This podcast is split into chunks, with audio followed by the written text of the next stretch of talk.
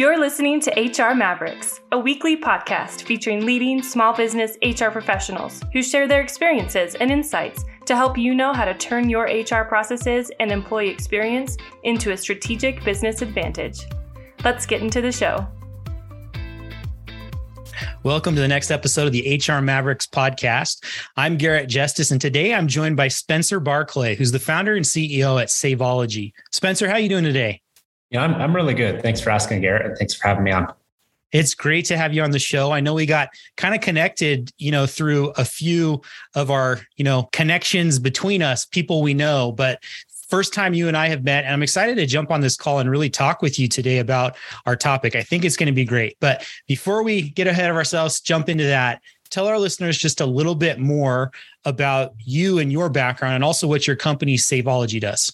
Yeah, I, would love to share that. Thanks for asking. So, I'm Spencer Barclay, founder and CEO of Saveology. My background is in a combination of entrepreneurship and financial services. I've been helping people in, in multiple ways with their money for the last 10 years, including things like credit repair and estate planning and retirement planning. We, we built a small business 401k provider called Benefit Guard from 2014 to 2017 when we sold it to Health Equity, which is a publicly traded HSA company.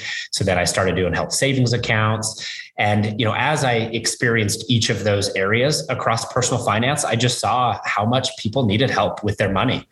And, and so when I left Health Equity in 2019 to go start a business, that, that's what Saveology is, right? Is, is helping people with their money. So many people struggle with their money. We wanted to improve financial outcomes and people's relationship with their money. So then even the name Saveology comes down to, you know, the science and study of, of saving. And our belief is if we can help people save more money, not only will they be better off in the long run, but they'll feel better in the short run. Yeah, that's awesome. And I can definitely see the need for that. So I know there's probably some of our listeners who are thinking, that's awesome, so good. What does it have to do with HR and small businesses? You know, why why why do we have you on the podcast today? Yeah, so that, that's where our company is a little bit unique, right? There are a lot of companies approaching personal finances through things like personal budgeting tools or investment management. And th- the reason why ours is unique is because we come through the lens of financial wellness benefits. So we built a system specifically for employers to help their employees improve their personal finances, right? We we found this unique synergy between these two groups where as an employer helps their employees improve their money, the employees become better off financially and it actually benefits the employer. And so having this symbiotic relationship makes it a unique market for us to approach. And so when you think about what our company is and what our company does, it's financial wellness benefits for employers. I love it. And I, and I think that there's so many ways to solve different problems. I love that you're coming at this problem from a different perspective and working with employers to really provide this as a benefit for their employees as a way to help each employee strengthen their financial wellness, like you say. And it's a perfect lead into our topic today because as an expert in this space, having been in this space for, you know, much of your career, we want to talk about that topic of financial wellness in the workplace. And so specifically just to start us off on this conversation, what are some trends that you are seeing when it comes to company benefits right now? You kind of mentioned this new benefit that your company provides, right? But as as a, as a broader whole, especially among small businesses, what are some of those trends that you're seeing? Yeah, there's a lot happening in the HR space right now, right? I think the last three years have really turned human resource management and personnel on, on its head. Everyone's approaching it in a different way. They're thinking about it in new ways. I think HR is being tasked with more, and em- employees have higher expectations. And that means they have to go back to the drawing board to figure out what to do in a new or different way. And, and that's where these trends come up. So in, in 2021, we actually reached out to a lot of HR leaders. We interviewed a couple dozen to find out what they were doing differently because of not just the pandemic, but this evolution of expectations.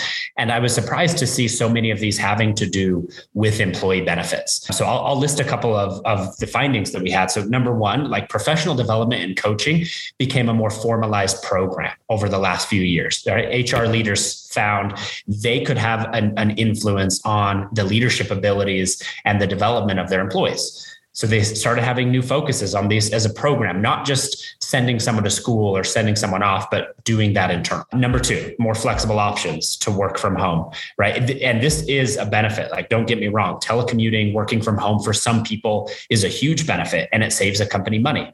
It's not a benefit for everyone, but for some people it is. So we consider that as a trend. Number three, a rise in mental health and wellness, right? So mental health being the state that people feel about themselves and about their surroundings and how they interact with their environment. We see a lot more mental health benefits than we've ever seen. Yeah. And then maybe the last one I'll, point out will be that financial wellness and planning, right? Financial wellness isn't new to the employer landscape. In fact, I think the term financial wellness comes from a company that's been around for a little bit more than 20 years, but new financial wellness providers are coming to the scene because of this higher need and adoption is increasing. To put that in perspective, 22% of employers right now say they have a financial wellness benefit, yet 89% say they want it or it's a priority for them to add. So that shows that shift in the landscape towards that. Yeah, that's super interesting, and that's you know that's fascinating research that you've done there. I I know there are some of those benefits that we hear about more often than others, especially recently. You know, in the last few years since the pandemic, the craziness. I think that everyone's hearing about the work remote, work from home. If you're at a company that allows you to do that, right? Everyone's thinking about it. Everyone's talking about it. Some of those other ones might be ones that have been around longer or that are still top of mind, but maybe aren't heard as of you know as much as others more more recently at least so i guess to that point which of those benefits that you kind of talked about really is most important or really provides a meaningful difference and impact. Like which which of them would you say is most impactful and why? Yeah i love that you brought up meaningful difference because all benefits are intended to provide a benefit to the employer and the employee, but I don't think all of them are super meaningful. I think about an article that was put out by Benefits Pro about a year ago that measured the return on investment of different benefits. And so all of them had some return on investment in, in their study, but it looked at things like healthcare that produced a 200% return to wellness programs like health wellness programs that produced a 600% return. Mental mental health that produced somewhere between 160 and 220 percent tuition programs it was 130% and then then you get to financial wellness benefits. And I, I love this not just because i'm in the space but because it showed a change in the market. From 20, 2010 to 2020 that number was 1 to 3x roi and now it's 300 to 1500%. Wow. People need that help so much more that we believe financial wellness is making a very big difference in the personal lives of, of those employees. And that's one of the reasons why employers have started to care about it more is they see the difference that it makes. Yeah, that's so interesting. Why why that change, do you think? Is it just a nature of, you know, the state of the world that we're in right now with economy, pandemic, everything else? Is it something else driving that? Oh, there, there are so many things that go into that, including cultural and economic changes. If I can think of a few off the top of my head, number one would be that we have an evolution in the relationship between an employee and an employer. Right now, employees are often going to their employer with a relationship that isn't just I work for you and I do what you tell me to. It's we work together in this, right? When you care about me, I care about you. And, and that opens up the realm of possibilities to new things like like personal finance because personal finance is personal. And there was a time where we didn't feel like, as an employee, that our finances mattered to our mm-hmm. employer. Mm-hmm. And there was a time where employers would have said, your personal finances don't matter and you know, keep them out of my office. And and now that's changing where these employers care more about their employees and are showing that they care more about their employees. And that opens this new realm of possibilities for benefits. So I, I think that is one side. The second one you pointed out was was really helpful. It's the economy, right? Like right now we're seeing unprecedented levels of inflation for the last 30 years where we didn't see inflation for quite a while. We see stock market bubbles. We see booms in housing across the country. Changes like this make us think about our money mm-hmm. and make us want to find solutions to money when our, our finances are pushed to the limit. And so now we're accepting of new help because we finally need it. Yeah, that makes total sense to me. I can see both of those, you know, impacting that change that you talked about. And so you you talk about that change in the ROI, especially from financial wellness benefits. So, you know, if we if you were speaking to a small business owner, right, and trying to convince them of why they should offer a financial wellness benefit to their employees, what would you say? Why why should that be something that especially small businesses are considering or should consider? Yeah, this is a question that I get relatively frequently because I don't think it's easy to see the natural connection until you really think deeply about the personal finances. And so, you know, we talk about this with employers all the time, but the number one, the leading cause of productivity loss in America among employers is financial stress. And mm-hmm. the big study that was done on $300 billion worth of productivity every year is affected because employees are distracted by their personal finances. So 95% of people report that within a given year, they feel financial stress. Yeah. 56 to 58% of those say that they take that financial stress with them to work and it affects their focus. Some days it affects whether or not they show up to work, right? They have matters to deal with or they have to take phone calls while they're at work. So even just looking at the stress of that, number one, as you decrease stress, you improve productivity and focus. Number two, higher loyalty, engagement, and retention right? When you see that an employer really cares about you, you are bought into that company. You're loyal to the company. You're more engaged when you're at work and you want to stay there longer. There was a really cool article that I read about a year ago that talked about when an employee first feels financial stress onset in their life, the first thing they think about is I need more money, right? Like more money will solve my problem. And where do you go get more money? It's usually not by just asking your employer. Like these employees start looking for new jobs. So if you can help your employee feel at rest with their financial situation, they feel at rest with their employment and they stay there longer and they're happier while they're at work. Number three, we tell them stronger mental and physical health. Stress, I mean, most insurance providers will talk to you about the level of stress of your employees directly correlates to their outcomes in the physical health area. They go to the doctor more when they're stressed, right? And if we can decrease that level of stress, we decrease the cost of health insurance premiums and we, we decrease the toll that it takes on your employees. Yeah. The so last one, if I, if I can bring up one more, it would be yeah. in recruiting. So we saw a study that said that 72% of job seekers would consider a company that offered financial wellness over a company without. And so, you know, we often think of health insurance as the staple benefit, and it is. But now, so many companies, 85% to 90% of companies offer health insurance. You move on down the list of what else does this employer offer me? And they're getting to the point where financial wellness is numbered around those things that are important. And if so, if you have it, you're more likely to attract and maintain that top talent. Yeah, this is this is so great. It, it makes me think of previous episodes. I know we've mentioned this before, but we've talked on here about Maslow's hierarchy of needs. You know, you think of the pyramid that you learned maybe in school, right? Where at the very top is, you know, self-actualization. At the very bottom is is really like the physical needs, right? And you apply that to a workplace. And what are the needs that are at the bottom of that pyramid? It's it might is it a is it a work environment that's safe physically, mentally, psychologically? Am I paid enough to take care of my basic needs? Right? Do I make enough money to alleviate some of that financial burden or stress that many feel, right? To put food on the table, to buy my kids new shoes if needed, or whatever it is.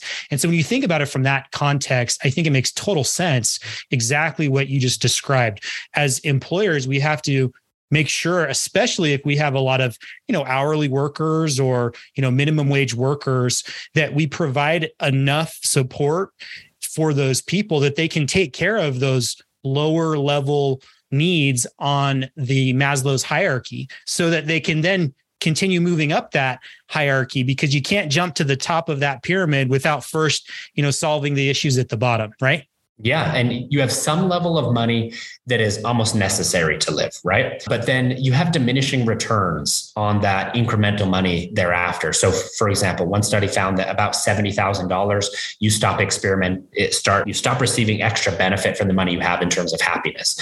And what we're finding is that employees often find their financial stress related back to the amount of money that they have because of their, their financial habits. And so if, if we can change their habits and their relationship with money, they don't need a lot more money, right? We yeah. actually talked to an employer just earlier this year.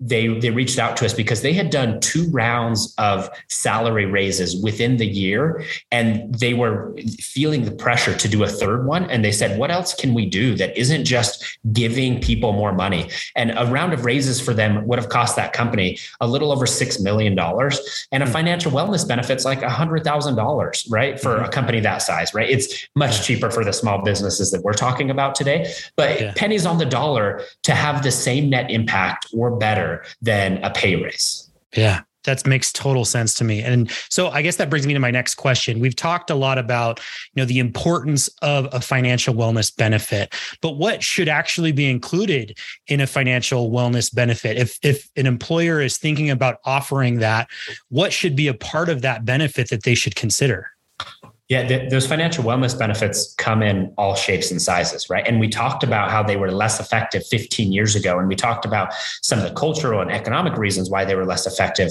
but they also just weren't addressing some of the core needs. And so we spent a lot of time figuring out what makes a financial wellness program effective.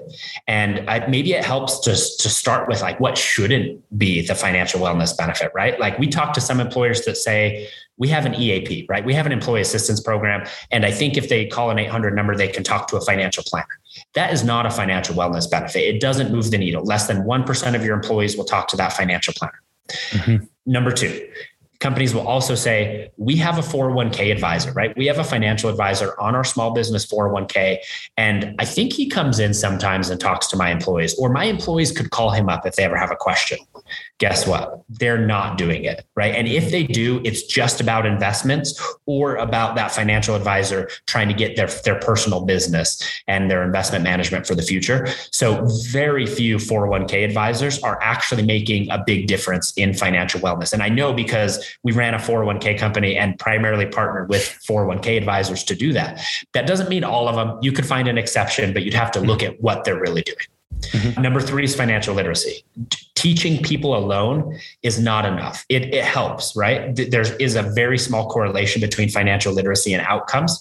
But if you start looking at all those things that aren't, then it tells us what things could be. Mm-hmm. So we, we think that a, a good financial wellness benefit should have four things. Number one, financial planning and goal setting should be at the heart of it right? 2% of Americans currently do financial planning, yet it, it, it's a two and a half times more likely success rate if you're doing financial planning than if you're not in saving enough money. So that's number one. Number two, then you incorporate financial literacy. If you are setting goals and telling people where they get to, then you add literacy. Then you add financial coaching, which is number three, someone to talk to about your day to day money, not just where you manage your investments, but are you spending enough, are you spending too much money? How do you fix that? Are you properly covered in mitigating risk? Are there habits that you should change? That's financial coaching. And number four, to end my my big list here, is personal financial management, like software, budgets, calculators, the tools that you need to round out the rest of your financial life. When you combine these four things, we see meaningful improvements in people's personal financial lives and big reductions in financial stress. It makes total sense. And I love all of those pieces fitting together. I guess just to follow up on where you ended there, do you have any examples that you could share with us of the impact of, you know, a true financial wellness benefit like you just described and the impacts of what it can do either for the employee or from the employer in your experience? Yeah. So there are there's data that will show the impact of this, but there are also personal experiences. And I love the personal experiences, right? Like I'm thinking of a guy that scheduled a call with one of our financial coaches about three months ago. He was making nearly $200,000 a year and he was drowning in debt and just thought that like, he was never going to get ahead of his personal finances. And the problem was that he had never talked to someone about his money. And this person who was making great money was also in a lot of student debt, but they thought that their solution was should I pick up a second job?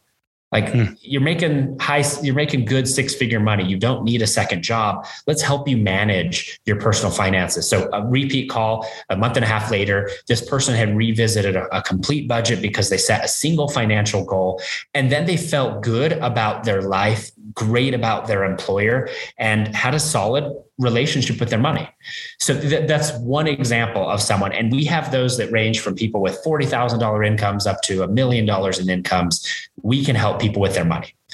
On the on the employer side, we see the same thing. So I, I don't need to go into it because you you heard a lot of the statistics on there. But employers report back those same stories that like I just talked to one of my employees and they mentioned that they had a call with your team or they had finished building their financial plan. They're feeling better already. Like that's one of the reasons why I'm still doing what I'm doing is because I hear and see the results and it, it makes my heart happy. Yeah, it's got to be so rewarding knowing that you can make an impact like that. That's so you know widespread across you know so many lives. I, I, know that this you know financial wellness is something that so many Americans struggle with. I know all of us have heard the statistics of you know how many people, how few people have actually money in savings, and how many people live paycheck to paycheck, or just have you know they've never been taught. They've never had anyone to talk to about this stuff. And so just those small changes can have such an impact on their lives, their families' lives, you know, and their companies that where they're working, right? Their productivity, like you mentioned before. So, Spencer, thank you so much for joining and sharing some of your thoughts with us today on this topic. It's been super impactful. I think you shared a lot of stuff that we can all think about and apply further. As we kind of wrap up here, one of the last questions I like to ask a lot of our guests on this show that may or may not necessarily be related to our topic today, but it's just a chance for you to share one of your unique points of view based on your experience. Is this what's a commonly held belief regarding HR? HR among small businesses that you passionately disagree with? You know, I'm, I'm, passionate about a lot of things, especially related to personal finance. But I'm, I'm thinking of two specific things: one like internal belief from from HR, and one external belief. So if I can address both of those, you know, on the on the external side, the perception of HR. I've heard a lot of small businesses and professionals say that HR in these smaller companies can't have the impact that it does in a larger company, and and I absolutely disagree with that. I think that might be the case in some companies if they're underutilizing HR, and I don't even mean they have to have an HR manager or an HR person, right? Human resources is still an element of your company before you hire that first person. And I think with proper strategy and planning and maybe even some goal setting, that human resource element can become a big asset to your business to shape culture, to create engaging environments, and to recruit top talent that will fundamentally change the trajectory of your business and it starts within HR. So HR in small businesses can have a huge impact and it doesn't have to be less than at a large company. I love it.